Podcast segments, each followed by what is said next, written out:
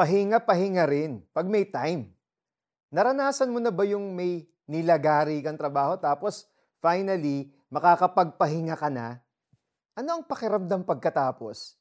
Sense of relief ba na marerewardan mo na ang sarili mo for a job well done? Or anxiety? Kasi alam mong may kasunod itong bagong task. Silipin natin ang scenario sa Mark 6, 30-32.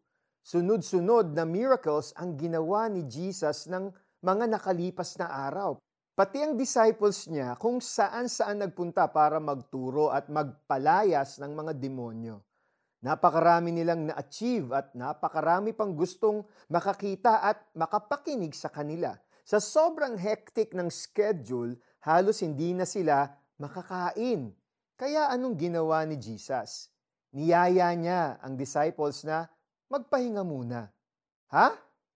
Ibig bang sabihin nito, tinakasan ni Jesus ang kanyang responsibilities?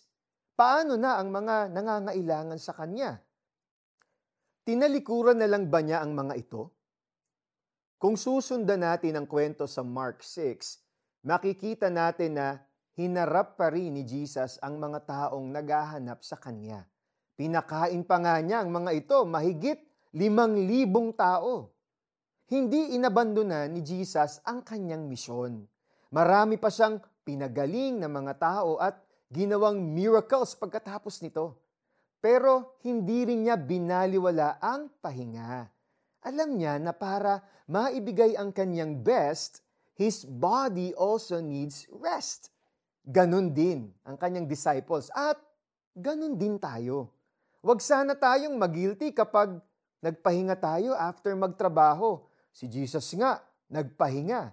Tayo pa kaya? Mahalaga ang time of rest and refreshing para makabawi tayo ng lakas. Kapag sapat ang ating pahinga, mas magiging ready tayong harapin ang ating next big task. Let us pray. Dear Jesus, maraming salamat for reminding me na okay lang magpahinga Tulungan mo po akong mag-rest at kumuha ng bagong lakas sa iyo sa pangalan ni Jesus. Amen. Para naman po sa ating application, mga kapatid, subukan mo ang Pomodoro Technique. Take a 5-minute break matapos ang 25 minutes na pagtatrabaho. Ulitin ito ng apat na beses, then take a 15 to 30 minute break humanap ng meaningful things na pwedeng gawin during these times. Tulad ng pag-idlip, pag-inom ng tsaa, o pagbabasa ng maikling passage mula sa Bible. Magpunta tayo sa isang lugar kung saan maaari tayong makapagsarilinan at upang makapagpahinga kayo ng kaunti. Marcos 6.31b Ako po si Eric Tatanyes, nagsasabing, magpahinga ka kapatid, God bless.